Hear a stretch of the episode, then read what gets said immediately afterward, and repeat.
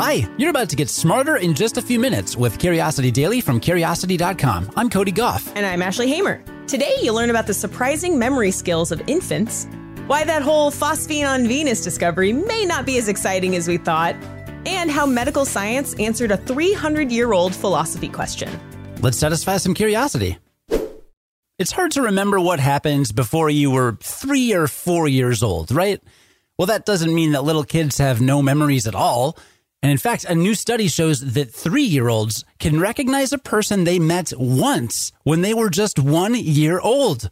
And this is evidence that infants' memories are more durable than we thought. To figure this out, researchers had to develop a pretty clever study. First, they reached out to parents whose children had taken part in an unrelated study when they were one year old. During that original study, the children were video recorded while they identified objects with one of two male researchers. One of them was black and the other was white. Two years later, those same children came back to the same laboratory. They were shown two videos side by side. In one video, the children saw the researcher that they had interacted with when they were one year old.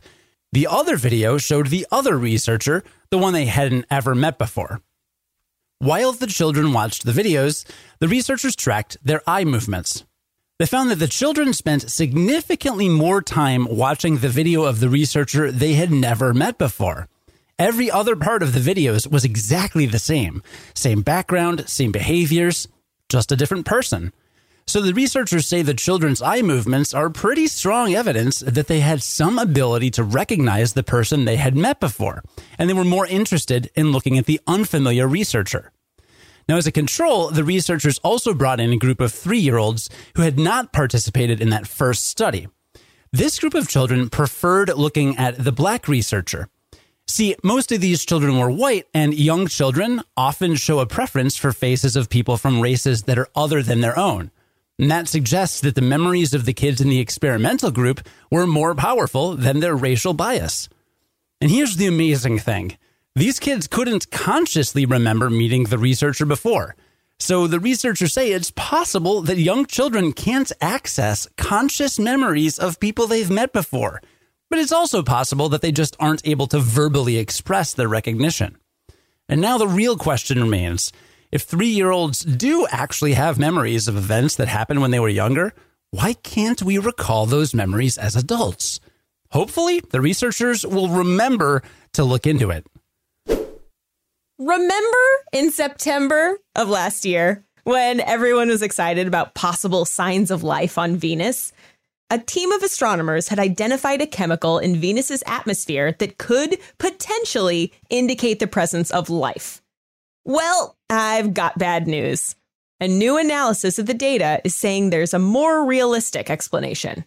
It's not as exciting as aliens, but it is good science.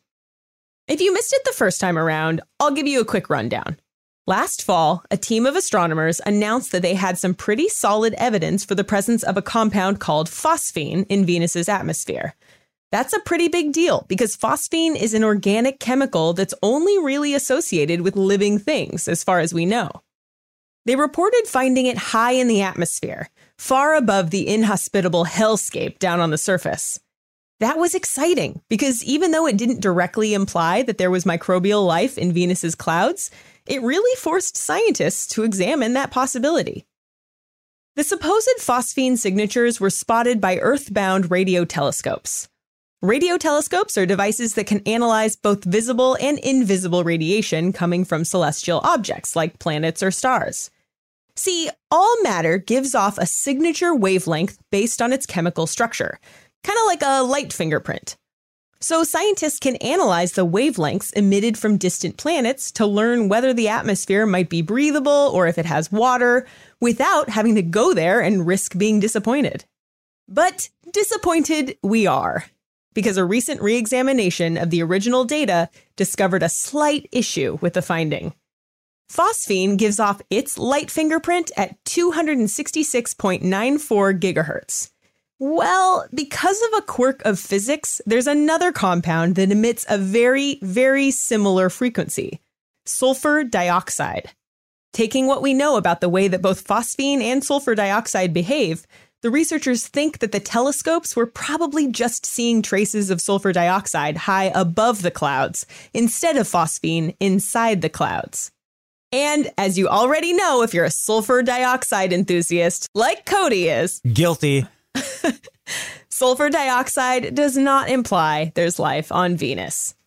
I know that's not as exciting as discovering alien life, but it is super important that we follow up on these stories.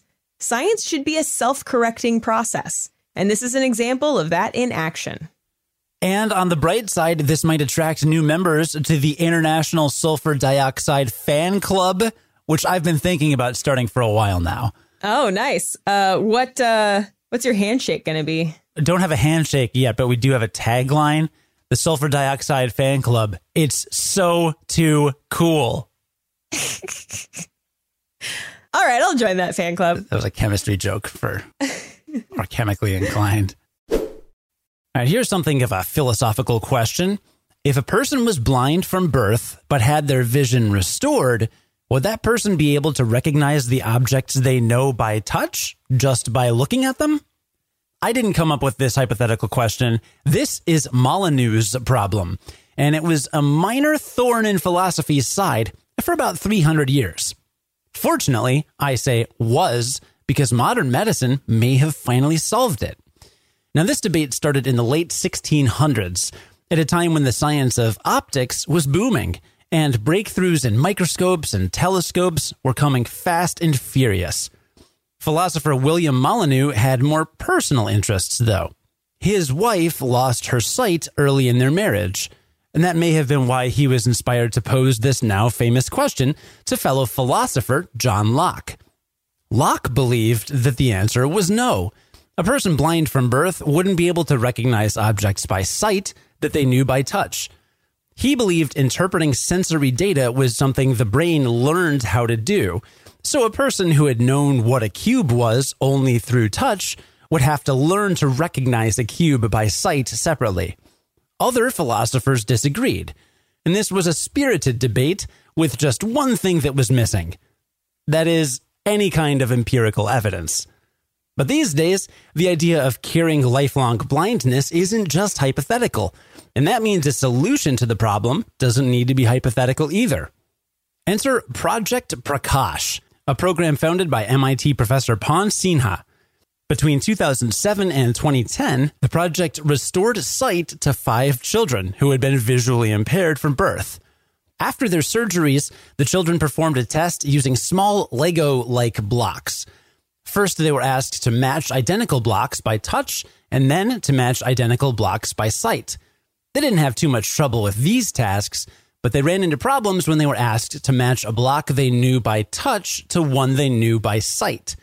Over the next few months, though, their ability improved. So, in short, the verdict is in. Locke was right.